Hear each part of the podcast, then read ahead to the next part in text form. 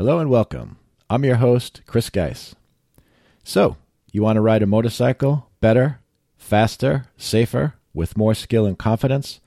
Or do you want to ride a motorcycle for the first time? Or ride again after taking a break from riding? Well, the purpose of my podcast is to help grow the sport of motorcycling by helping riders of all levels, whether they are new to motorcycling or not, increase their knowledge and skills so that they are better, smarter, safer riders and are getting everything they want out of motorcycling, whether it's on the street, on the track, or maybe even as a fan or a participant in some form of motorcycle racing. My game is to help all motorcyclists up their game. This is episode 46 titled The Unofficial MotoAmerica Twins Cup Pre Race Show with co host Chris Bays. In this episode, MotoAmerica Twins Cup racer Chris Bays joins me on the show and leads a really informative and entertaining discussion with his Twins Cup racing buddies, who of course also happen to be his competitors, Robbie Ciccolo Jr., Jason Madama, Jackson Blackman, and Cooper McDonald. We talk a little about each rider's racing resume, the specifications for Twins Cup bikes and the models that are most commonly used, the riders to watch for this season, and each racer's predictions for who is going to be up on the podium this weekend at the season opening round at Road America in Wisconsin. I think this discussion really helps to highlight how the sport of motorcycle racing can simultaneously foster great friendships in the paddock as well as awesome competition out on the track once the flag drops. It also provides some insights into how a motorcyclist who is interested in becoming a professional motorcycle road racer can get started in the Moto America Twins Cup Series. This episode was recorded on Tuesday, May 26, 2020, and is being published on Wednesday, May 27, 2020. I hope you enjoy it.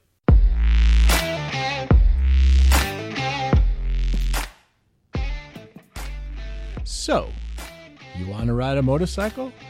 Well, you've come to the right place because this is the So You Want to Ride a Motorcycle podcast.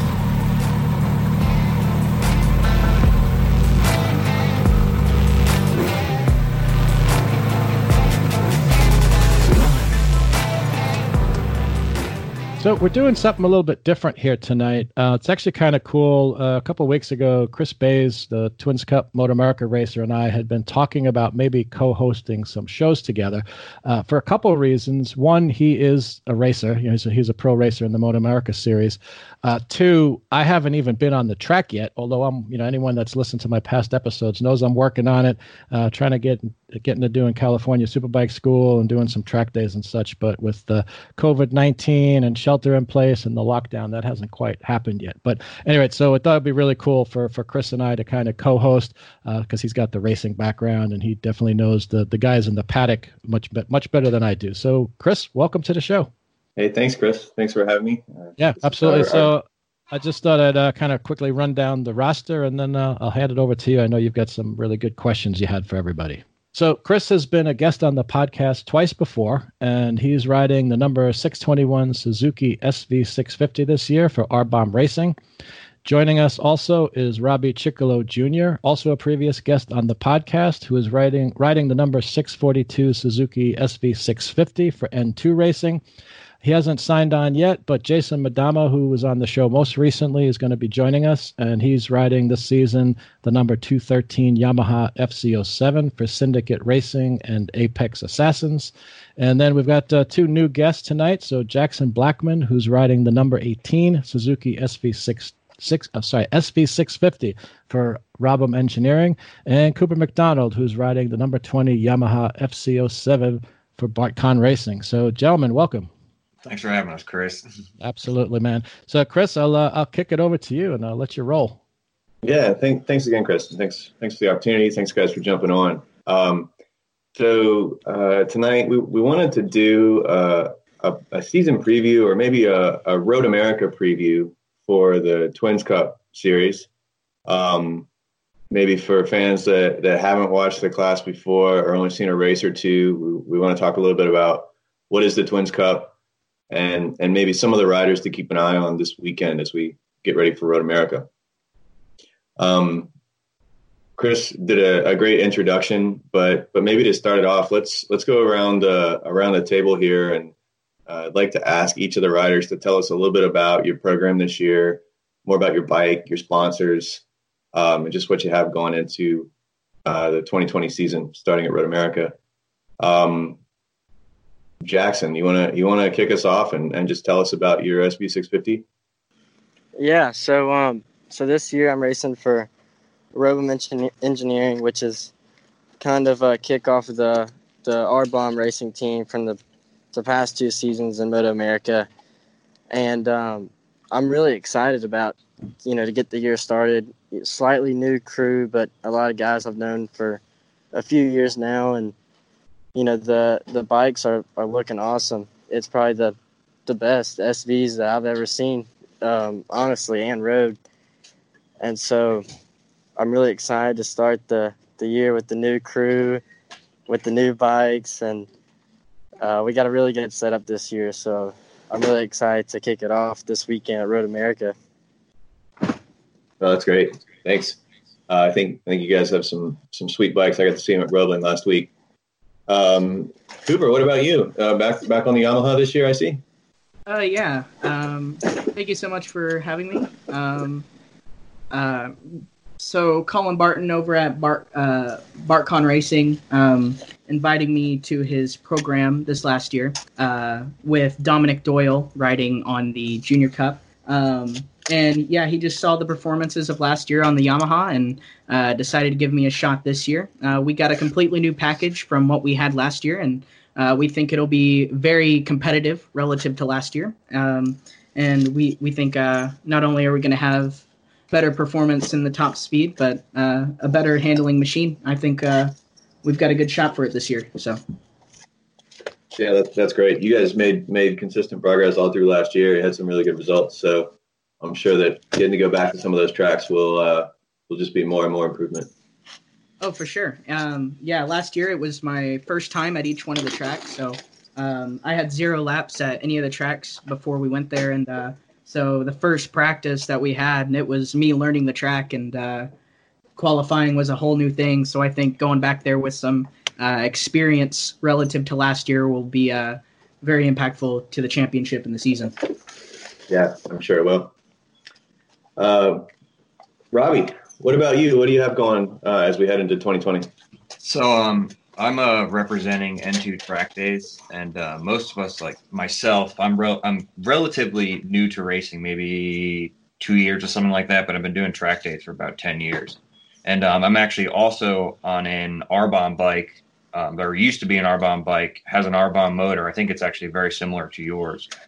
Um, and uh, our, our our goals is to kind of like show people what we can do with our teaching and continuously get better. Um, we came into the season last year relatively new, like barely qualifying or even not qualifying. And towards the end of the season, I mean, we were working our way up towards the middle of the pack. So this year, with a lot more knowledge um, from myself and Foul Play Racing, who's been working on my bike, we hope to even move up a little bit more. So mostly, what we're looking for is to uh, better ourselves, and then show people that they can do that as well. Yeah, I love that. Thank you. We're gonna have uh, we're gonna have you teaching guys like uh, like our host Chris Geis here. We'll have, That- we'll have exa- him exactly. shred We here in a got, year we or got to hook that up.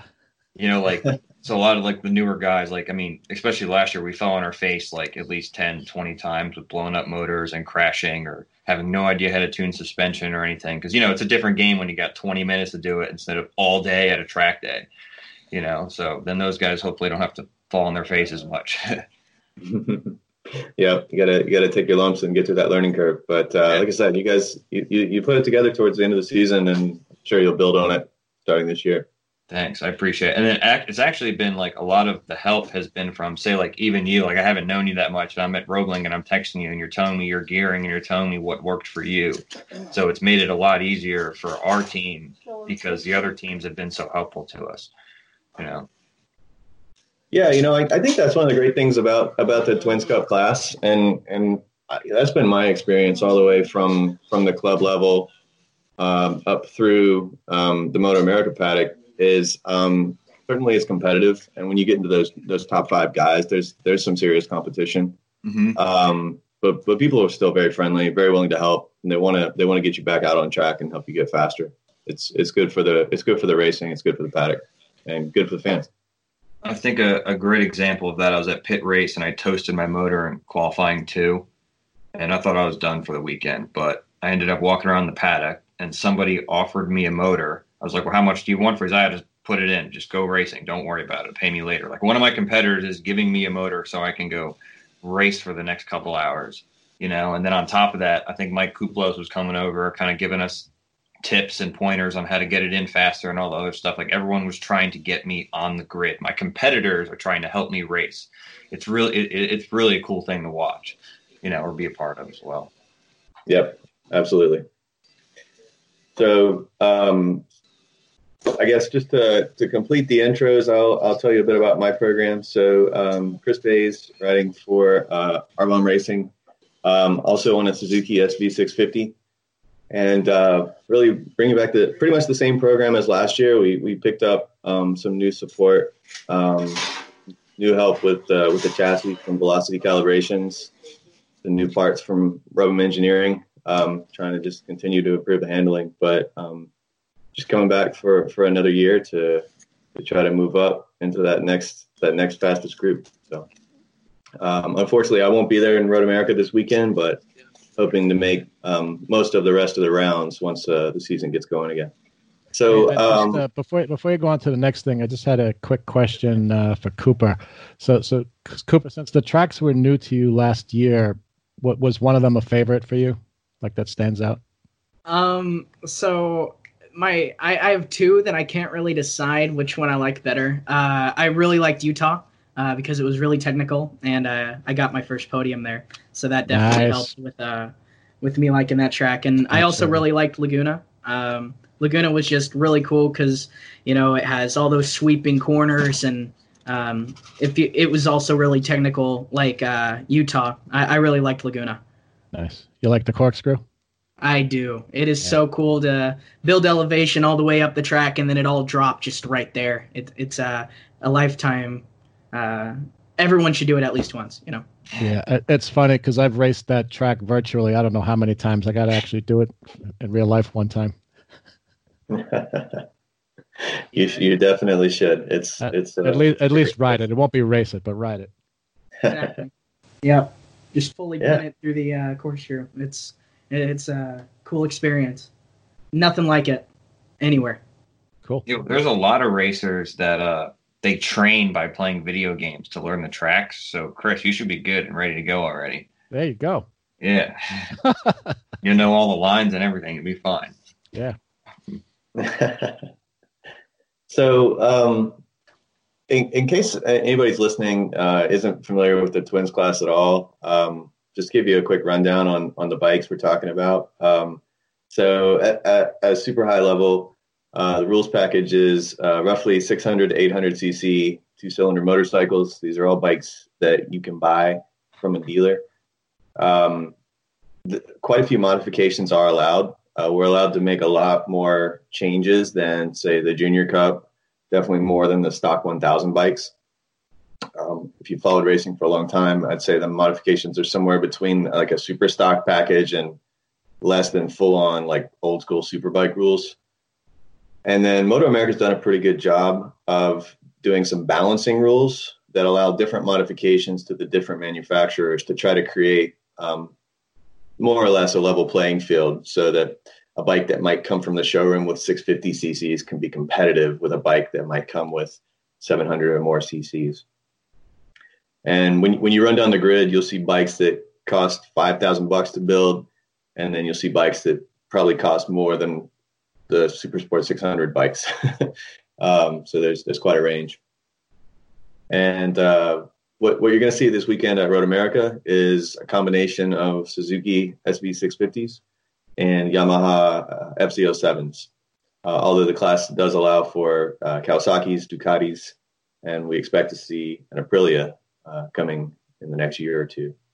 I just want to take a little break here to let you know that this episode is brought to you in part by the following supporters of my podcast Thumper Club member John Gardner, also known as G4, Parallel Twin Club members Shane Patilla and Jerry Vivaro, V Twin Club members Richard Warfield Jr. of RW Studios LLC and Harley Nemzer from the On the Road Again Motorcycle School, Triple Club member Aaron at the Motorcycle Rider, and V4 Club member John Delvecchio from the Street Skills LLC Motorcycle Riding School and author of the book Cornering Confidence.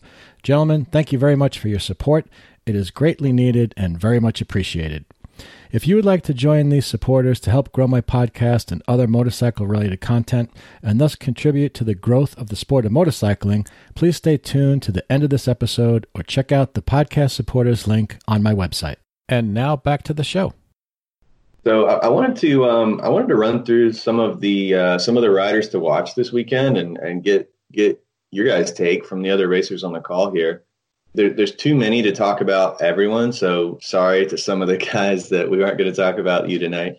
But um, we have uh, 31 official entrants for Wisconsin. Um, wanted to break it down into some of the guys you're going to see at the front, and we'll talk about three groups. We're going to talk about the Junior Cup kids, then we'll talk about the fast old guys. and I'm, I'm an old guy, so I can say that. And then we'll talk about the Goldilocks group. Not too young, not too old. So um, just going to toss out some names for the group here and, and get, get you guys' take and your thoughts on how these folks will fare this weekend. We'll start with the Junior Cup kids. Uh, we know that um, last year, Alex Dumas really paved the way um, to show what could happen moving up from his KTM up to the SV650 and taking the championship. But he's uh, he's now gone on to Stock 1000. Um, what we're seeing is that there's actually a number of riders that are following that road up from junior to twins, and uh, one of them is on the call here with us, Jackson.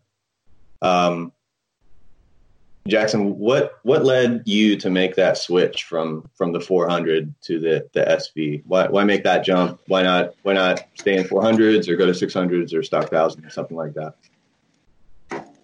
Uh, well, you know, I've been racing the the 300 class here for a while, the last few years, and I just kind of feel that I'd already had some previous experiences on the the lightweight bikes, the SVs, and with Russell Mastercar and the guys at R Bomb Racing. And so I just kind of felt it was time for some more power, you know. And um, I already had been doing some testing on uh, the bikes previously, and and felt that my skill level was there to move up and it not be a, a bad move. Um, but at the same time, you know, didn't think it was quite time to go to 600 uh, with it being so competitive right now. So I thought it was really good jump for me, and I think it really showed there at the last two rounds last year that that was definitely the right move. Yeah, for sure. You, you had some great results there in uh, Jersey and, and Barber, and I'm sure you're gonna gonna build on that heading into Wisconsin. Um, can can you tell us about like when you think about the way you ride the 300 or the 400 versus how you ride a bike like a lightweight twin? Um, how do you have to change the way you approach that on the track? Uh, I'd say definitely the Junior Cup to Twins Cup is a big change in riding style and the geometry of the bike. Um, the biggest thing for me is I feel like I already kind of have more of like a super bike style, as where you know from doing so much uh, flat tracking, especially here recently. Um, I'm not necessarily the guy that's gonna that's gonna stay on the edge of the tire for for so long when it's not needed, you know. Um, which I feel the, the Junior Cup is needed, you know, full lean angle, a lot of speed, you know, all the way out at the edge of the track. And I felt like I picked that up on the 400, but I felt more at home on the SV, kind of able to point and shoot a little bit more. I mean, still with, you know, a lot of corner speed from uh, as if you're riding a 400, but add that little bit extra power um, really helped me in my riding style of being more, you know, kind of in and out and kind of setting up the turns better. Where I feel like the Junior Cup bike, you can kind of get away with some stuff that you can't on the bigger bikes. Yep, definitely. But less of a less of a momentum corner speed style with the Junior Cup, and more of a stop the bike, get it turned, accelerate out with the twin. What uh, what's the horsepower difference between like a, a 400 and Twins Cup? You know, kind of your av- quote unquote average bike? So, um, you know, you guys from the Junior Cup keep me honest here, but um, I think a Moto America spec Kawi 400 is horsepower, right? Say again. I think it's around 50 horsepower with the restrictor. I believe you're right. Yeah, I was going to say 48 or 50. Um, with without the Moto America restrictions, I think you can get them up closer to 55.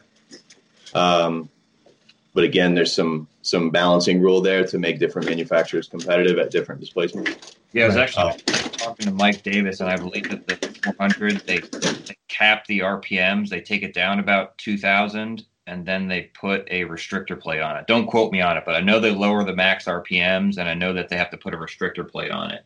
Wow. And then for like the R3s, they have like a kit where they can build up the motor so that it, it goes up as well. Okay, makes sense. Yeah. And then when you when you compare that to the a Moto America Spec Twins Cup bike, um, depends who you talk to, right? But I would think 85 to 95 horsepower. Gotcha. Uh, okay. Or the guys at the front. I would agree. That's a little bit of a difference. It is. You, have got some more weight. Um, you've got some more weight, but uh, you, you, see at some tracks the lap times can be quite close, and then other more horsepower focused tracks, um, the the gap gets larger. Yeah. Okay. What uh, does anyone know what the lap record is at uh, at uh, Road America for Twins Cup? I I think uh, I think it's Chris Parrish or not Chris Parrish, uh, Chris Turner's. I think he did a 31. I want to say. Wow. I'm not. A, I'm not 100 percent sure. I know it was set yeah. last year. Uh, that was I'm pretty sure it was in the race as well. Uh, on one of the last laps, I'm pretty sure. He nice. Set, well, cool. He set the fastest lap. I think I think Chris had his eyes closed for the second to last lap. Actually, I have to go back and watch that one again. You you certainly should. we'll, we'll put we'll put in a plug here for Moto America Live Plus. Everyone should have Moto America Live Plus, right? Absolutely. Yeah. Go back and watch those replays. So um, let, us see. So so I think definitely Jackson is going to be going to be a rider to watch this weekend from the Junior Cup. Um, I'll tell you another rider that I would I would keep my eye on is um, Trevor Standish. Trevor's on a, a, Suzuki SV650 Pure Attitude bike, and um, Trevor's been in the Moto America paddock since the KTM Cup days before the Junior Cup and um, I'd say he's had a lot of um, good, solid kind of mid pack finishes, but but he can also get to the front, and, and he's scored podiums in both KTM and Junior Cup. Um, and no offense to Trevor, but I, I wouldn't have put him on my list two weeks ago. But um, we were down in Roebling doing a, a preseason race with Wera, with Jackson and his teammate Toby and I, and um, I was really impressed with the speed that that Trevor found. Um, he uh, he pulled me into some personal best laps and, and actually finished ahead of Jackson and Toby in, in some races uh, with an overall win. So um, I think I think Trevor Standish is ready to make a step this year on on his SV650. Um, and I, I, bet he's got a lot of confidence coming off of that Roebling event um, as he heads into the weekend. Yeah, I, I, agree. I was actually talking to someone, I forget who it was, one of the R bomb guys, I think, and he was running uh, he didn't even have steel brake lines on that bike that weekend. I think they're still rubber. Oh, and uh, real quick to correct my statement, the Road America lap record is set by Chris Turner uh, on his SV a two twenty nine seven zero two. That's the uh, lap record. I was okay. I was pretty off on that. I got confused with Laguna's uh, lap record. Yeah, no, it's fine. Well, we'll have to make you the official fact checker. LWT Racer is the uh, Shout, shout out Sam Weeks. Okay. Yeah. Official, unofficial lap record holder, Sam. Lap record keeper, Sam Weist. Um, yeah, so I, I think uh, I think I think Trevor's got his mojo going. Um, got a question for you, Robbie. Um, talking about a rider gaining confidence, you, you were telling us how you, are kind of building as as a relatively new racer after being a long time track day guy. Um, can you tell us kind of like how much of a role does confidence play and and how did that build for you over your your first season in moto america um, for moto america it was a huge jump for me i mean before i did three club racing rounds i think and um, it, it's a completely different world. I mean, doing club racing because you have so much time to get everything done. You have so much time to think. You have so much time to fail. Um, that it's really it's it was really easy for me to be really good. Um, I was racing like a fifteen hundred dollar bike. I mean, the thing had nothing. It was complete junk, and you know we were making the best of it. But I was doing Moto America times on it, and then I went and I jumped on a super bike with you know a really good team, and I was actually putting similar times down. But just like the pressure is so much more in Moto America, and the time is so much more condensed that uh, it became I guess more difficult to start to get like those pro times. But as I started to get used to the environment and used to, you know, you got 20 minute practice, you got 20 minute qualifying, it started to get a little bit better. So we're hoping to continue that trend, which actually I know we'll continue that trend as we go along. So it's been fun. Yep, I'm sure it will.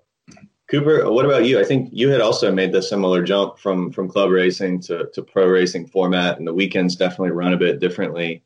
Uh, how, how do you approach the weekend in terms of like making a plan, setting your goals, evaluating your performance through the event?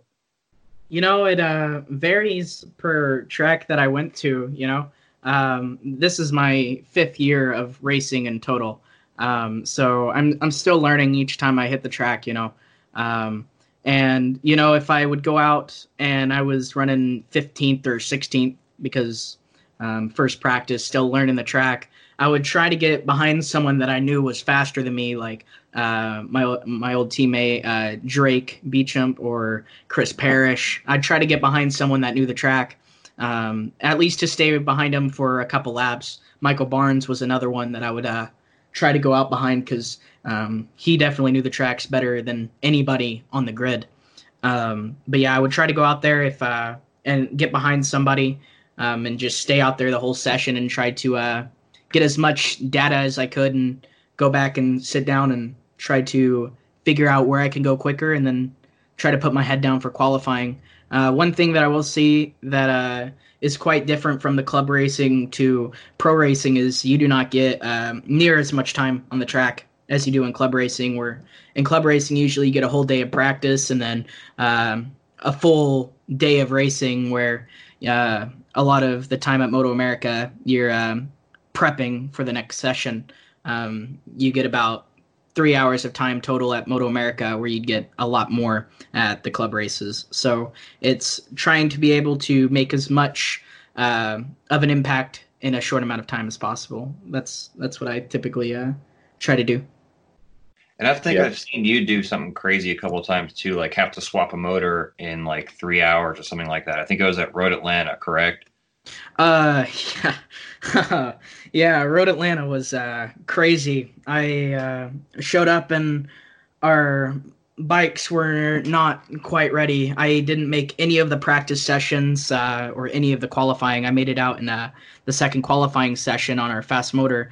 Did seven laps and blew our fast motor um, because our electronics weren't working properly. So we had to swap it again, and uh, so I had seven laps before the race, and then I think I finished like 20th or 19th on a stock motor my first time at Road Atlanta, and then the second race I finished like 17th. I don't even remember, but uh, yeah, the first the first round was really tough.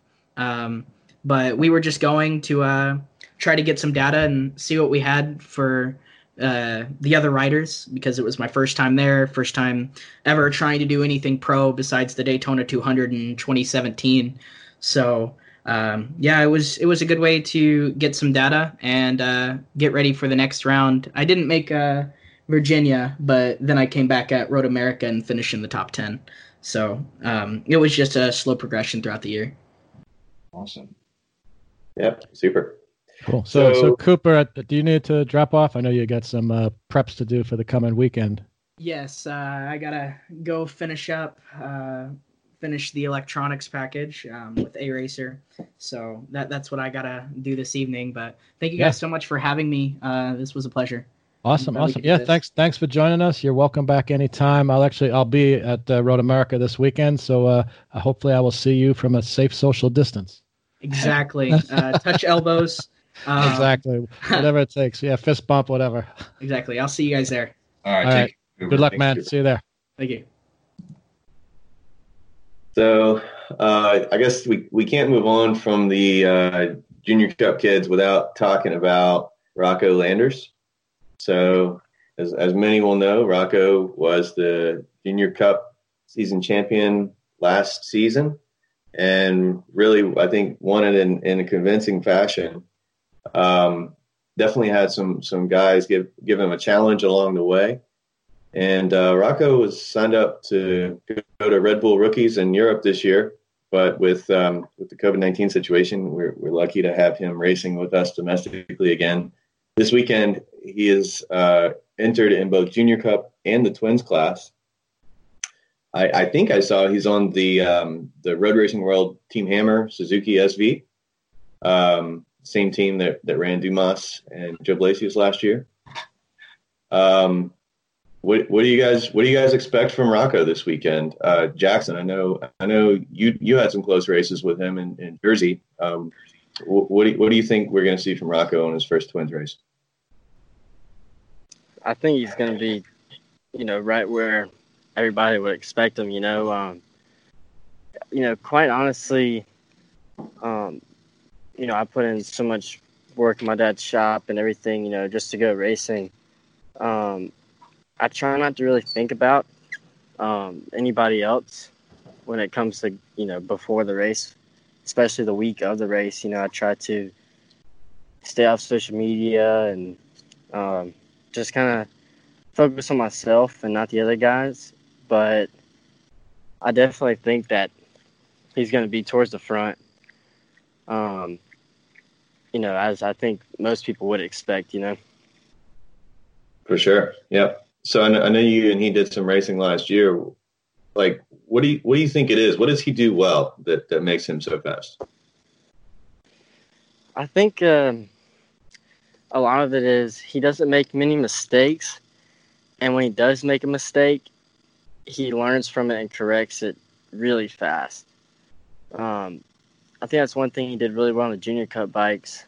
That I think it showed a lot on on those small bikes. Um, you know how how little there, little there. You know how how much it adds up. You know. Um, I think on Twins Cup bike he will definitely do very well, but at the same time he, from what I from what I believe, he doesn't have as much time on a Twins Cup bike as he had on the Junior Cup bikes. Because um, I believe he was on the 400 for a good few years there, or at least a couple of years. So it'll be interesting to see how he adapts to a new bike because nobody's really seen him on anything else than the 400. Um, but I definitely think that he's going to be fast. And I think that really showed last year that um, he just didn't make a lot of mistakes. I think that's what what really got him the championship is he didn't really have a bad race, um, or at least not to his fault. You know. Yep, for sure. I think being being precise and being consistent. I mean, that's that's what you, that's what it takes to win a championship. And uh, obviously, he's a fast learner. He, he uh, came out of the gate and uh, really just gapped the field in Road Atlanta. Um, so I think uh, I think it'll be interesting. I I would definitely put him in my my top few guys to watch this weekend for sure. So Yeah. um, hey, hey, Chris, uh, Jason Madama is ready to join. So if you want to hold on a second, I will try to add him in. perfect. Okay, I think I got it. Bear with me. I need to have like some elevator music or something while uh, yeah. while, while while I'm doing all this technical stuff. we'll fix it in post. Yeah, exactly. I'll, I'll be Is up it late still tonight. recording? I'll be up late tonight editing. Yeah, it's still recording. Okay. Well, I kind of wanted to add a little bit to uh, Chris's last question, where um, the SV650s and the Twins Cup bikes are so different than most of race bikes because they're not race bikes. They're street commuters turned into race bikes. So they behave very differently on the track. And I think when people make the jump from race bike to something like an SV650, there's almost like a different skill set between um, racing a race bike and then racing a street commuter. Like there's a certain period where it takes to adapt to ride one of those. For example, myself, I'll get on an R6 or something like that, and it's I'm horrible on it. It's like, what is this? It does what it's supposed to. Everything on here is super nice. Versus like on an SV, I'm used to like all the feedback I get.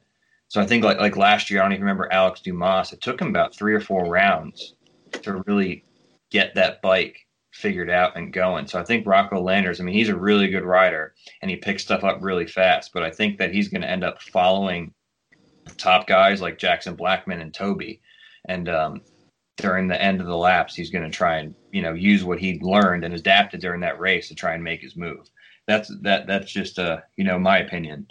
Yeah, yeah. I think I think you could I think you could be right, Robbie. He I think he's fast enough to sit there and watch and learn, and then if he can make the move, he'll make the move. And you know if, if it if it means you know finishing third, fourth, fifth place for a few rounds while he goes to school, I think he's he's patient enough to do that as well, and and and figure out what it takes to to get on the top step. Yeah, I agree. He's definitely not a crasher either. And one thing that I'd like to add on that that I've had experience with is that to me, any rider running two classes in a weekend, um, it's definitely not an easy task. Um, I mean, I think I can speak for that at New Jersey. Um, I'd say I'm in, in pretty good physical shape and, you know, had previous experience on both bikes. But when it came time racing, you know, two classes all weekend, um, I think it's a little bit underestimated at, at how much more physical and mental strain that is than than uh, you know just focusing on one class, and especially adapting um, bike to bike, session to session. Yeah, for sure. And and you know he's he's going to have two double header classes this weekend. Um, that's that's a lot of a lot of time, and it's um, as you guys know, it, it can be challenging to get get the focus and get the intensity. like like when you go run a track day, you don't go out there with the red mist every session, every lap. Um, but when you're out there doing MotoAmerica qualifiers, you, have got to be at that race intensity, and um, it'll be interesting to see if, if he's able to able to do that throughout the weekend. I actually saw him uh, Nelson Ledges. There's an N2 WERA endurance race, and um, I was entered in the lightweight twin class with uh, four dudes on a twin, and um, we went up against Bobblehead Moto, who was riding Rocco Landers and Blake Davis, and they were on a bone stock FCO seven. I shouldn't say bone stock, had an exhaust, I believe. You know, no R6 front or anything fancy like that. And uh, Blake Davis and Rocco, you know, they're they're running pretty good, but they weren't beating everyone at the beginning. But then all of a sudden, Rocco smashed the rack le- lap record by three seconds, I believe on a pretty much stock FZ07, and uh, they didn't have a dump can or anything, and they they walked away with it. But I think it took them like a, a solid hour or something like that to be able to figure out the bike. That's fast. That's real yeah, fast. I think it was a 108 at Nelson. I don't you've ever been there. Yep, two fast kids on that bike. Yeah. hey, Chris. So, uh, if you give me one second. So, uh, Jason's just having trouble with Skype on his phone. Let me. I'm just gonna try dialing him directly. Hello. Hey, Jason. How's it going, man? Can you hear me? Yep, I can hear you. You guys, uh, can you hear him all right? Yeah, I can hear him. Good. All right, awesome. Thanks for joining, man. I know sometimes the uh, the gremlins get at the technical stuff, but uh, this this sound this sounds pretty good. So I think we'll go this way. Okay, cool, man. Yeah, sorry about that. I'm on the road. I don't have my laptop to fix it. So Yeah, no, no, no sweat. So, uh, so Chris Bays is co-hosting with me. Actually, he's kind of uh, running running the thing right now because he's got some really good topics to talk about. And we've got uh, Robbie Chicolo Jr. is on. Jackson Blackmon is on. Cooper McDonald was on, but he had to drop off because he's uh, still doing preps to his race bike and stuff. So, uh, Chris, I'll hand it back Oh, over to you. last minute stuff, huh? Yeah, Yeah, we're doing we're doing an authentic privateer professional podcast here. We've got guys unloading trailers in the background, fixing crash damage, wiring up ECUs, driving. I love it. It's it's it's genuine, man. That's racing. Nice. Yeah. I'm at the RV park uh, drinking a beer. So no uh, no first class flights here. Yeah. My shit's loaded up and ready to go, boys. Cool. There you go. So so uh, Jason, thanks for calling in. We're uh, we're kind of doing like a Road America preview and running down some of the riders to watch. We we just finished the group we called the Junior Cup graduates, and you're here right on time because we're going to talk about the group titled "The Fast Old Guys." so we know uh, we know last year the fastest, oldest fast guy was Michael Barnes, um, but but he's not back this year. Um, but we still got plenty of fast old guys. Um, and why don't why don't we just start out by talking about you, Jason Madama? Um, tell us about like your bike, your program, your sponsors, and just how you're feeling heading into Wisconsin. All right, uh, I, am pretty pumped about Road America. Um, I've always had decent results. I mean, in 18, I won my first AMA MotoAmerica race there, which is really really cool. Uh, uh, and then in in 19, I I mean I led like the first half of the race and was right up in front, and a couple mistakes kept me from being on the podium. But uh, I mean I was always like right up in the lead group, so the guys even qualified in the front row. Um, so I'm, I'm pretty pumped, man. I really like the track and kind of suits me. I just like high speed, you know. It, and it's kind of an easy track to learn, and you can go real fast on it. So it's uh, it's a lot of fun, man. It's a fun track to race on too. There's a lot of passing spots, and so I don't know, man. I'm pumped. I, I feel like I have a pretty good chance of you know doing pretty good. But like you said, there's some little junior cup ringers that are coming. So it's gonna I'm gonna have my work cut out for me. But uh, I I don't know, man. I'm confident. So I'm comfortable with the track. I've been there a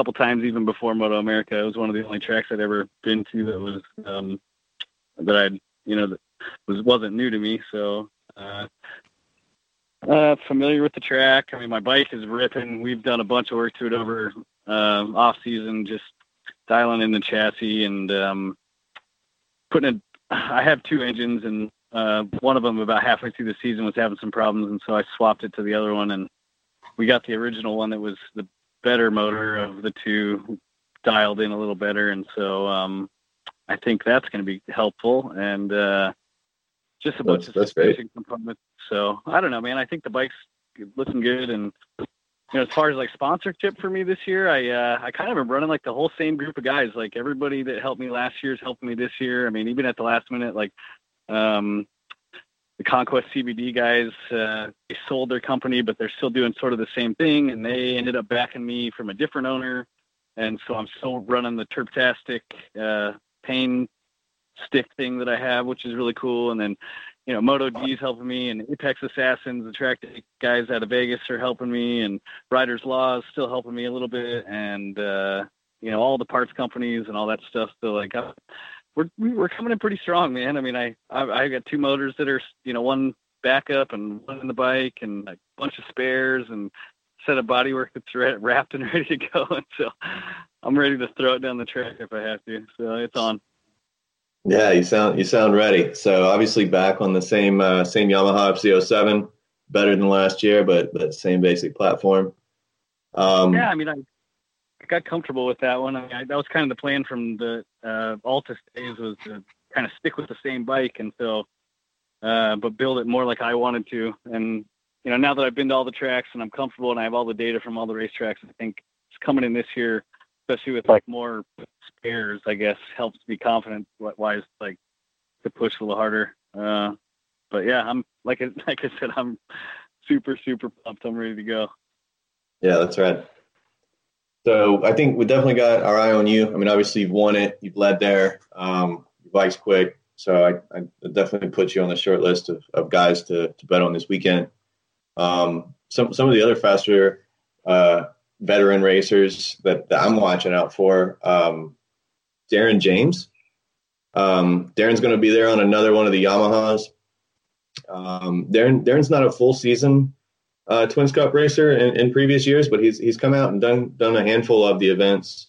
Um, comes from Canada.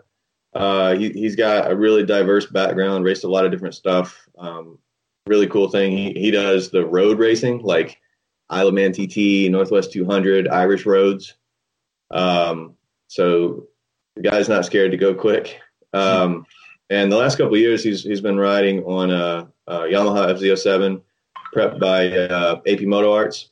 He's back on FZ this year. I think now he's out of the Robem Engineering tent next to Jackson. Um, what, what do you guys expect from Darren? It seems like he's always there around the top five, but I don't know if I've seen him on the podium yet. Do you, do you think he can make that step this weekend? I mean, yeah, I he's always been there with me. It's always funny. Like I look at the videos and I watch the races, and it's always he's always right there, man. He's had some really bad luck, and I kind of feel sorry for him. And I'm not even sure. Like I thought I heard a rumor that he wasn't able to come in because of the COVID, and there was a travel ban. And I guess I, I'm not sure if I saw it on Facebook if he was not going to make it or not uh, because of some sort of travel ban. They weren't going to let him cross the border, but um, I hope he comes, man. I mean, like I said, he's had the biggest string of bad luck of anybody I've ever seen, man. Like he's just had gremlin after gremlin after gremlin, and I just hope he makes it. But yeah, he's definitely one to look out for. He's fast as shit, and so. Yeah, I hadn't, I hadn't heard that about the the travel ban. I hope that's not the case. I know I saw he drove all the way from British Columbia to Daytona to to do one practice session earlier this year. Wow. Um, it was like six thousand miles of driving to do twenty laps. Um, so I hope I hope he doesn't get get shut out of, of Wisconsin this year. I know, man. I, Also, um, I haven't I haven't heard anything, man. I could message him and find out, but I wouldn't know for a minute. But I that was the last I've seen, so who knows? I hope he makes it. Yeah, I just talked to to Mike, uh, Mike Kupelos, the one of the owners of Robem Engineering, and um, from what he knows, I think he's not able to leave Canada. Oh no, Wow, bummer. that's uh, that's a bummer. I, I hope that's not right, but that's Mike says not 100 percent sure, but that's that's what uh, he thinks. Well, not not that we condone this sort of thing, but hopefully he can find a way to sneak in. I agree. Well, let's uh, let's let's think about one of our other uh, our other uh, seasoned racers. Um, we got to we got to talk about Chris Parrish. Um, Chris is, uh, as, as many people saw, he made the jump from the Suzuki to the Yamaha late last year, riding the uh, Ghetto Customs AP Moto Arts bike, um, and and he obviously liked the Yamaha. He uh, he got on for the last two rounds and, and won the final race at Barber when uh, Alex Dumas was DQ'd for weaving. Uh, he kept Alex honest the whole race for sure. Jason, what what do you think it is that, that makes Parrish so fast? You guys raced head to head throughout 2018, went down to the last race for the championship. Like, what, what does he do well that makes him so quick? He's got a big sack on him, man. He is ballsy. Um, and he definitely has like a don't know what that kind of attitude, like I really like I don't want you to win attitude, and it's that's what you need. I mean, you need that to win, and uh, I love it, man. I think it's awesome. It would help push me a bunch, and you know, he, he's not afraid to push the limits. And I mean, I've lo- watched him in front of me just almost crash so many times, and like he's just really ballsy, man. And which I mean, honestly, it's uh, it's what it takes in order to be really, really fast. You have to have a little bit of nuts on you. So I don't know. I mean, I, like I said, I love the dude. He's funny as fuck, and he uh, he's he's got he's got a big sack on him. So I I think that helps, and he's really talented. I mean, he's got a lot of experience. You know, I mean, that's what happens when you're as old as we are. You raced a million years. Uh, it's you just kind of get comfortable and at pushing the limit, and you just have he just goes, man. He's he's really impressive, man. I, I I like racing him. I I trust him on the track, and I know he's not going to try and take me out or do anything stupid. And we have some some fun racing. So yeah, I uh, he's I think he's going to kick some butt this year. So Yeah, I agree. I- together. I don't know. I haven't seen any motorcycles on any social media. I haven't seen anything. I'm waiting to see the unveiling of the bike. So uh, hopefully that all works out, man. Yeah, I can't wait to see it. I'm sure he has all the gold flake glitter in the world in his paint this this season. um, yeah, you're right. He's he's really tenacious. That guy hates losing, and uh, he he will leave it all out there on the track. Yeah, I agree. Where I, like I said, I I told Chris last time we were talking on the podcast that I was very timid last year. Um, didn't want to risk much, and and I didn't have anybody with me when I was traveling. So now this year I have some more help, and I think it'll open up a little bit more. I don't know attitude for me uh, as far as my writing, just to be a little bit more, you know, more aggressive, I guess. Yeah, for sure. I mean, I think you gotta you gotta have confidence, right? You gotta be willing to, to push if you're gonna be in there on the in the lead group. So uh, I, I hope you find your mojo again. We had enough fifth places last year. Get back on the podium. I know, man. Jesus. Oh man. I don't even talk about it. All right, uh, let's talk about somebody else. I, am gonna give you guys. Uh, I'm gonna give you a dark horse pick for this weekend, and that's uh, Daniel Adams. Um, Daniel's on the Century Trucks and Vans Suzuki SV650, um, and uh, Daniel had kind of a bumpy year last year. Um, they they seemed to blow a lot of motors. He had to learn all the new tracks, like many of us. But I know he is super fast. Um, he's finished ahead of guys like Parrish many times at Barber when we've done a lot of we were at club races in the day. I know he, he won a lot of races with Cooper out there and CMRA out in Oklahoma, Texas, and I, think this guy's going to make a step up this year. Um, I know last year he and I actually had a great race for I think 13th place on his backup stock motor. Um, but I think he's going to be in the front group with another year and, and having seen all these tracks before. Um, I, am curious. I'd, I'd love to hear from uh, maybe maybe Robbie if if I can ask you this one. Um, speaking of learning new tracks, like how do you how do you approach learning a new track at uh, at a pro event where, where, like we've said, we don't have a lot of time? What's your process?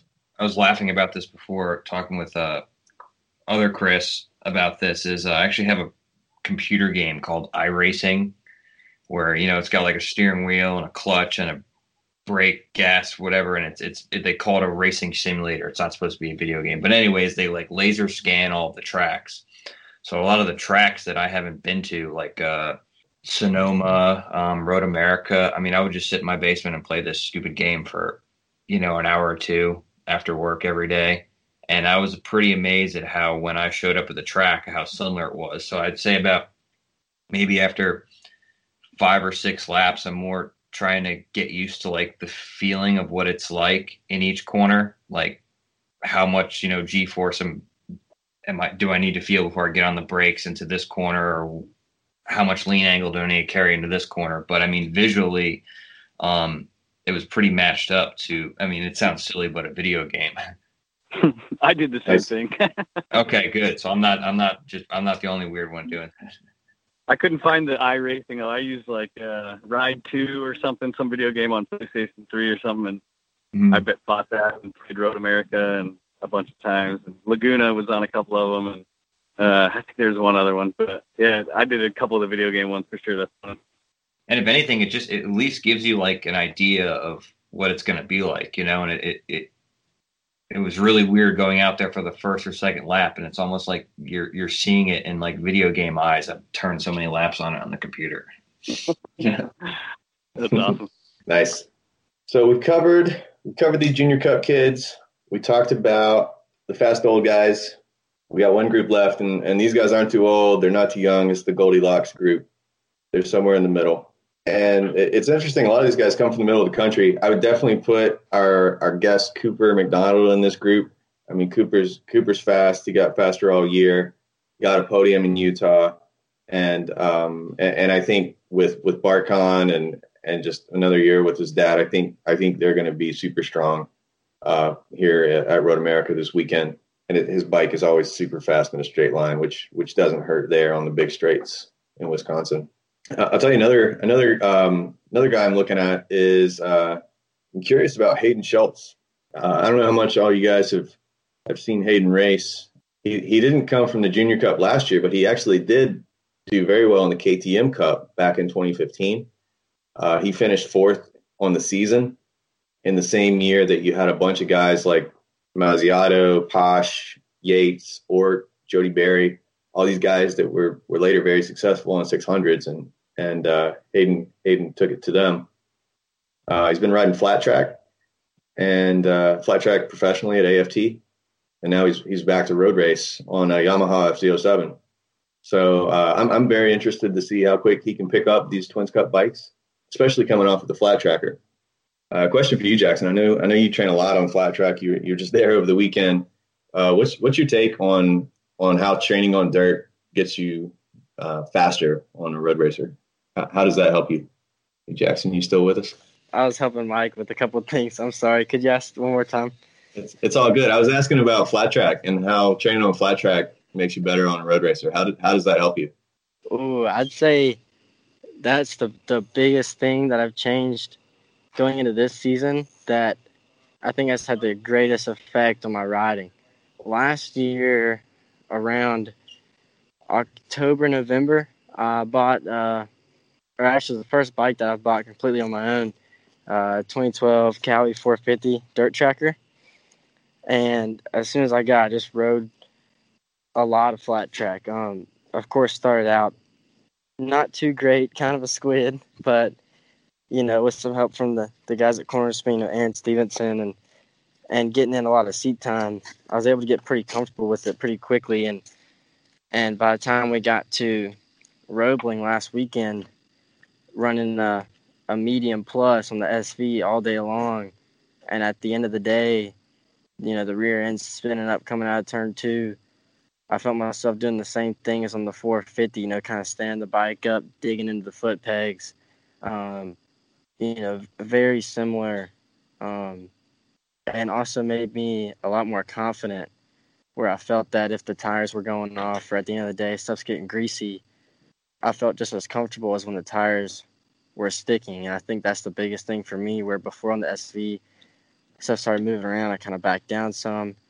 Where at Roebling, I was surprised to actually set my times just as fast on worn out tires as with the new tires. So I think it's been a, a really great uh, training tool for me this season. Yeah, for sure. Um, shows you, uh, you know, when when you're at the limit of traction, um, it all it works the same way, whether you're on dirt or on pavement, right? Same same physics, same technique. What about um, for sure, Jason, Robbie? You guys do any dirt? You do any flat track or, or dirt biking? I actually, anything? I live up in uh, I guess New Jersey, Pennsylvania area. A lot of like hills, mountains, dense woods. So I do uh, when I'm not racing on the street, I'm doing uh basically trials type stuff, like really slow, single track, big rocks, mud puddles, huge hill climbs, all that stuff. And um, it's helped me immensely in terms of getting used to, like I'd say, like choosing my uh, my line in terms of like scanning back and forth because you have to when you're riding around big objects, so you don't smash into anything. But um, I was actually looking at my pictures from Roebling last weekend, and I found myself riding the bike like a dirt bike I guess maybe because Roebling was really bumpy and instinctive. You know, I'm also not a guy that adapts to things as quickly as like Jackson or something, but maybe the bumps or something had correlation with dirt bikes. And my elbows are out and I'm sitting like on top of the bike, like wrestling the machine everywhere. And uh, I've never ridden the bike like that before. So uh, it's helped me. It's helped me mostly, but that's one negative thing I think that I'll eventually make go away. But yeah, it's interesting yeah. what translates and, and what you know where you have to consciously adapt. Mm-hmm. Yeah, so, I don't, I don't, I don't ride on the dirt. I'm allergic to the dirt.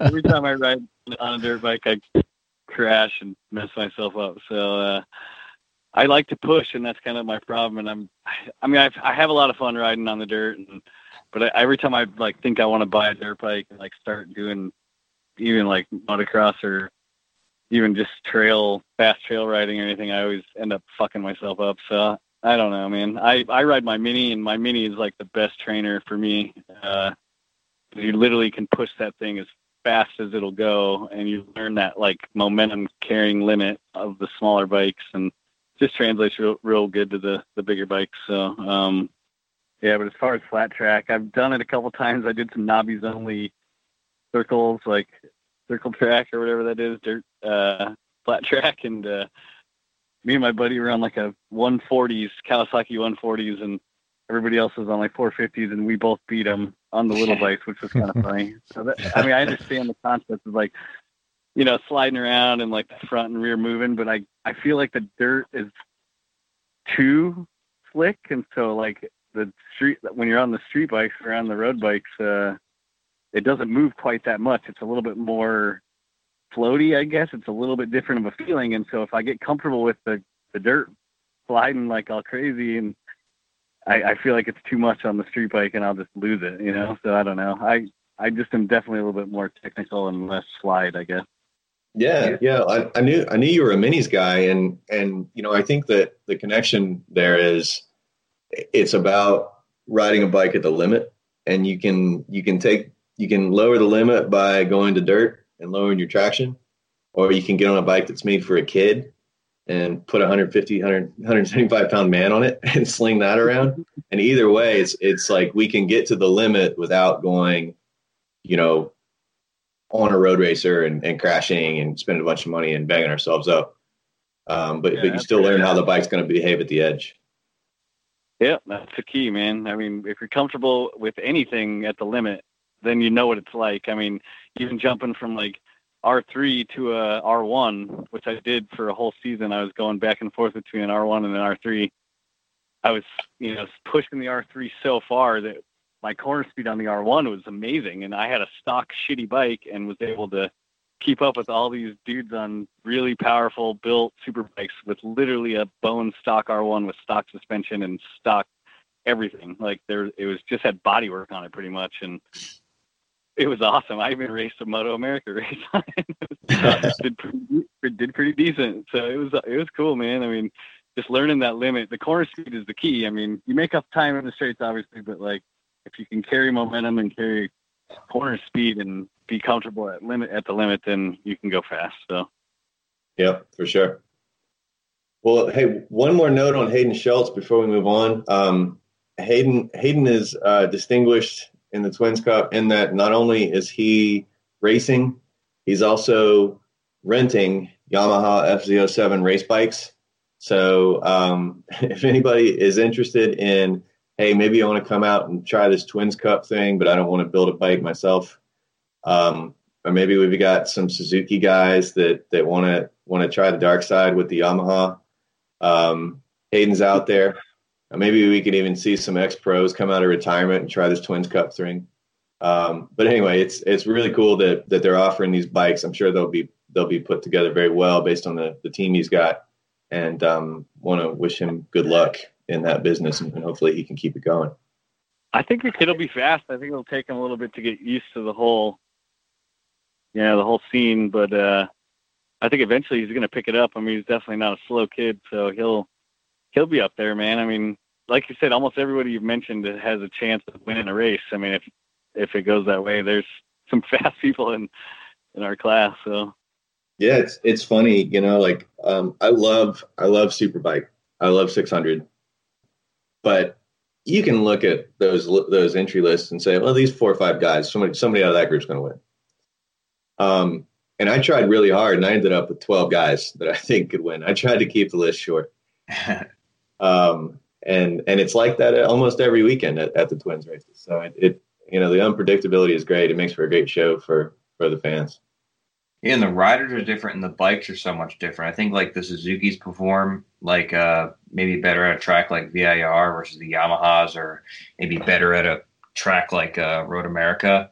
And then you know you got that different combination of bikes that succeed and do bad at certain tracks and then you got, you know, different riders that are good and bad at certain tracks. It's it's always, you know, a mix of and match of, you know, who's going to win and who's going to lose. Pretty cool to watch. Yeah, it is right, and we've got 15 year olds racing against 55 year olds. Exactly. And the same guess, you don't know who's going to win or who's going to lose. And the, the riding styles are so different, you know, like watching Michael Barnes last year was very like kind of precise and calculated. And, you know, maybe more young kids are like, I'm throwing it in there. I don't care, you know? yeah. That's right. It's quite quite a spectacle. So we got I got one more guy I want to talk about, one more guy to uh, keep our eyes on this weekend, and that is um, Caleb De Keller. So, um, Caleb, uh, as some of you guys know, is on a Yamaha FZ07 backed by uh, CJ Zaya, uh, built by Roaring Toyz in Florida. Uh, Caleb years ago was a MotoAmerica 600 rider. Uh, he had some good good results in motocross, and then uh, last summer he showed up at Laguna on his first race on on a twin, and he won. And he kind of made the rest of us look slow. Uh, I think he qualified 12th, and got an okay start, and then just came through the field and, and gapped Barnes and, and Dumas. And then unfortunately, like a week later, he went to a club race and broke his femur. Uh, and it took him the rest of the season to to get back up to full strength. Um, Kale's been training with uh, a guy named Garrett Gerloff, which you guys may have heard of. Um, I, I, just think um, you can't overlook Caleb De Keller this weekend on a fast bike, fast rider. Uh, what do you guys think? Um, is this guy got? A, is he one of the favorites? I, I think so. I, I I ran into him. Uh, I actually went to my girlfriend's house in Texas for a little bit to go help her out with her bike, and I actually ran into him at a storage unit, and uh, I got to talk to him for a little bit. And after talking to him, I mean, he's a guy that, you know, he eats, sleeps, and breathes motorcycle. I mean, he he wants it bad, and I mean, like, it's really really hard to, you know, put somebody down like that. I mean, like, I mean, like everything he does is in his life is trying to make him better on the racetrack. You know, he's he's extremely dedicated, and on top of that, he's extremely talented. On and uh, I was talking to him about how he was doing at Laguna, and apparently something was really wrong with his suspension. Um, he had like no preload in the front or something like that, and they were like, "Well, just go learn the bike, whatever." And he ended up running ninth or something like that. And the second he figured out how to ride the bike, I mean, he kind of walked away from the crowd. Um, so I would definitely put him up as one of my favorites. Madama, which um, which uh, which guy has a better pink? Is which which pink is better? Is it is it Syndicate pink or Roaring Toyz pink? Which one's Syndicate better? pink is better. He's got the frame painted. hey, but I, yeah, I think I have the, the, the longest MotoAmerica pink streak though. I, I think I'm the OG yeah, with the pink. Jackson actually does. He was the OG pink for sure. I'm sorry, Jackson. I didn't mean to overlook you. But uh, but guys, I'm gonna. I've, I've been watching Mike do way too much loading up. I gotta, I gotta get in there and, and help. He's done got all the bikes and everything, and I feel bad. Yeah. All right. No, no cool. problem. Thank, thanks, Jackson. We're gonna yeah. wind it down here, but uh, good good luck this weekend. Go get him. Thanks, Thanks for joining Thanks us. for having me. See you, bro. Just another quick break to announce the new affiliates program. If you go to the affiliates page on my website, you will see the companies that I have partnered with to bring you some of the motorcycle gear and services that I use myself. Not only will you benefit from their products and services, but if you make a purchase using the links on this page, you'll also be helping to support the podcast financially. So I'd like to welcome these affiliates. Street Skills LLC, which provides the Cornering Confidence book and online course. If you purchase a course or course and book combination from my website, you'll also be listed as a supporter on my podcast supporters page as a Parallel Twin Club member. If you're already a podcast supporter, a portion of the purchase price will be credited towards your next support level. And I'd also like to welcome Bond Body Armor, which I've been using for a couple of years now. If you go to their website using the affiliate link, you'll get 10% off your entire purchase from their online store using the discount code they provide. Tell them you heard about Bond Body Armor from this podcast and get a free helmet liner. And now back to the last part of the show. So hey guys, let's uh let's let's let's close out on on this. Let's make some let's make some predictions. And you can pick yourself, but then you got to tell us who's going to be second. um, what Robbie? I'm gonna put you on the spot. Who do, who do you like for this weekend? Who do I like for this weekend? Who I actually think is going to win? Um, I think Caleb De Keller has the best chance of winning. Um, I think Jackson Blackmon is up there as well. I mean, I think Caleb De Keller has a little bit more experience than uh, Jackson does, but um, I think from what I've seen from Caleb, he jumped on a bike that he's not really ridden much before, and how fast he learned it. And I think he's also on a track that he's never really been before, and he walked away from everyone.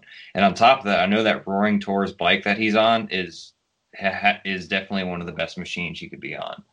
Um, that he's put a lot of money and a lot of time into building that bike. And I hate saying that because I love my SV650, but I think Caleb, I think Caleb will be definitely one of the guys up top. Yep, I think he'll be up there for sure. So, Hammer, we know you're going to win, but who, who's going to be second? yeah, I mean that's the goal. Uh, fuck, I don't know, man. Uh, like you said, I think Caleb's got a chance. I think Jackson's got a chance. I think Parrish has a chance. I think. Oh man, I mean, I think as far as top five, like Coop and Toby was even ripping at Roebling. I mean, he'll be decent. Um, I, I mean, the, the way the Twins Cup always works is it's going to be a big group, man. So I like it. I think uh, I think maybe a couple of those dudes are going to try and check out, and you know maybe they can get tangled up or you know keep each other in check where they don't get too far away. But I think the I think it's going to be a good race. I mean, I I love that track, and I know I'm going to you know push, and I'm really pumped, and I'm feeling confident, and I know I can do good. So I'll you know as far as all those dudes, I know Caleb's you know really motivated, and I know that. uh Jackson's fast and he has retard strength and um, I don't know, man. I mean, it's gonna be sweet. I know Parrish wants to fucking win, so it's uh, it's gonna be badass, man. It's gonna be so much fun. Like I, it's gonna be close. I all the bikes are really fast this year. I'm sure. I mean, everybody's been developing and developing,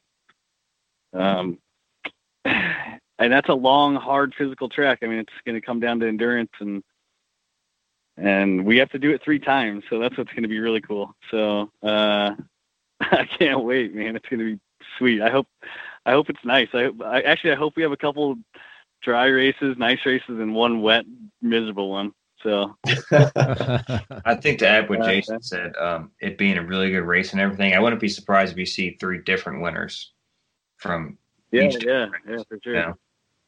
That's just how this cup, the Twins Cup, is, man. I mean, you never know. I mean, mm. we're so all cra- kind of crazy and like everybody has their different points of why they'll be fast and why they're going to win. And it's got a lot of like story compared to some of the other classes in MotoAmerica. Like like you said, you know who's going to win, you know who's got the support, you know who's got the better bike. The Twins guys build their own shit and they come out there angry, you know, and it's uh, going to be cool. Especially we've all been locked up for like two months, and I mean I've been riding a lot of minis and lost a little bit of weight and I'm in decent shape. And I think uh, it's going to be, I mean, I'm pumped, man. I, I know everybody else is too. I mean, everybody's confident. So uh, it's all in your head, man. So we'll see who's got their head on straight and who's ready to fly. It's yeah, you're right. For sure. Been, uh, been a long off season. People got a lot of pin up energy. I think uh, it's going to be a great race for sure. Um, you know, I'll, I'll, stick my neck out. I'll, I'll make a pick or two. Um, we got a double header. I think I got to go with Yamahas. That's a that's a big hill leading on to the start finish. And um, I think that uh, some of the Suzuki boys have closed the gap on horsepower, but but until I see it, I'm still going to pick a Yamaha. And um, I think I'm going to take I'm to take Parrish on Saturday because uh, he's been there a few times. He's not one up there yet. And then I'm, I'm going to go with with Caleb De Keller on Sunday because I think he'll he'll have it figured out by now. But um, would not be surprised at all to see see Madama or or Cooper up there, or, or, of course any any other fast guys we've talked about. But I'm gonna I'm gonna pick Parrish and, and Caleb. So you guys are forgetting about something though. We're all racing for second place because Rocco's out there. So uh, basically, uh, he's on the M4 bike and he's gonna be leave us all in the fucking dust. So uh, basically, we're talking about second to fourth here, boys. So I I think uh, I think I'm gonna hear a chip on your shoulder. I'm not kidding, man. Uh, that kid, I raced that kid before. He is insane. Uh, he's very, very, very, very talented, and I don't think anyone's going to have a chance. So uh, that's kind of my prediction. He's the one person that I am like worried about mostly. Yep, wouldn't surprise me. Yeah, we we were talking Rocco earlier. I think some of us think it might take him a couple of races to, to really get to alien level. But um, yeah, also wouldn't surprise me if he came out of the out of the blocks and and just nope. just took off. Nope, nope. You guys are wrong. Watch, just watch. I've predicted this before. I predicted it three, four years in a row, man. Like it's uh, it's over. So uh, we'll be racing for second. It'll be sweet. okay, I like it. A definitive pick. I, I respect that. Yeah, I'll put money on it. Super. Well, well, hey guys, um, thank thank you so much for for calling in from from the road or from from wherever you are trying to get ready for the race this weekend. Um, thanks Jackson and Cooper for calling in earlier while they're trying to get ready.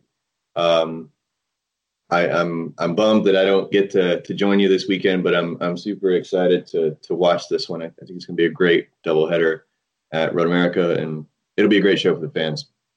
Uh, also, want to want to thank uh, Chris Geis, so you want to ride podcast for letting us come and, and hijack his program. Yeah, Uh, we enjoyed it. Thanks, Chris. Yeah, my pleasure. No, it's Yeah, it's it been a ton of you fun. It's it's really interesting just as as a fan, as a racing fan. I've learned a ton, you know, just just by listening to you guys talk tonight. So it's it's been really awesome. Chris, thank you for co-hosting. It's been really cool. Um, I hope we get a chance to do it again, you know, in the future if you want. Um, you know, I wouldn't I wouldn't mind doing a couple here and there just to cover Twins Cup during the season. Yeah, Yeah. we'll do a uh, tw- Twins Cup takeover. Yeah, There there you you, go. go. man. There you go. So Twins uh, Cup takeover. I like it. I'm always I'm always in. Cool, cool. So, Jason, Robbie, uh, thanks for joining. It's been been a ton of fun. Hope you hope you hope you enjoyed it, and uh, I will see you guys out at the track this weekend. Awesome, man. Right See on. you there. It's actually kind Yeah. of funny because like the you know you guys are talking about picks and you know who's going to win or whatever, and, and which is cool. But I'm like thinking, oh, where am I going to place myself on the track? You know, I gotta I gotta get a picture of Hammer when he does his wheelie, his victory wheelie. You know. Or at the end end. He does good end it. Victory wheelies, victory wheelies. Yeah, or no, there wait, second place. Sorry. Uh, uh, hey, either way, man. Either way, it's all good. It all looks good on film. So Yeah, no, I just want to have fun, and uh, I hope the racing's tight. I mean, you know, I hope that it isn't just a they he that Rocco doesn't just desecrate us, and we can all battle, and you know, maybe we can prove uh, prove me wrong. You know, Yeah, that'd be cool. That'd be cool to see. I'm gonna try. I'll tell you what, I'm not scared. Sweet. Send it, send it, man. Send it. all right, boys. Thank you. All right, gentlemen. Thanks a lot. Uh, I'm gonna shut down the recording. If you want to hang out a little bit, we could just chat a little bit afterwards. Cool. cool. Good night, everybody. guys. If you'd like to find out more about my podcast or find the earlier podcast episodes, just point your web browser to soyouwanttorideamotorcycle.com or find the link in the show notes included with this episode in your podcast app. If you have any questions about the show or the topics discussed, or if you want to send me feedback, you can email me anytime at soyouwanttoride at yahoo.com. That address is also in the podcast notes.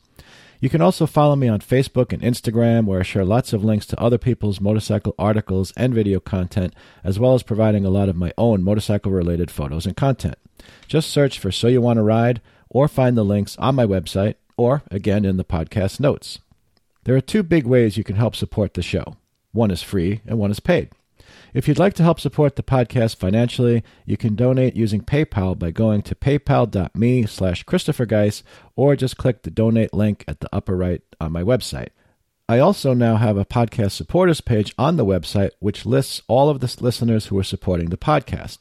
Total donations of $5 to $9 will make you a member of the Thumper Club, where I will list your name and any social media links that you want to provide. Donations of $10 and up will make you a member of one of the other clubs, where I'll include your photo and biography, as well as any links you want to provide. Any commercial organization that would like to support the podcast to help promote their products and services can contact me directly for the available options. All donations will be put to very good use to cover operating expenses and to help promote and expand the podcast. Anything you care to donate will be greatly appreciated. The free way to help is just help me spread the word so we can continue to grow my online and listener communities. So please share the link to my podcast and my social media with family, friends, and coworkers. And also, please leave me a rating and some comments on iTunes and any other place where you can leave feedback or mention the show. As always, thank you for listening, and just remember whatever you do, it's always time to ride.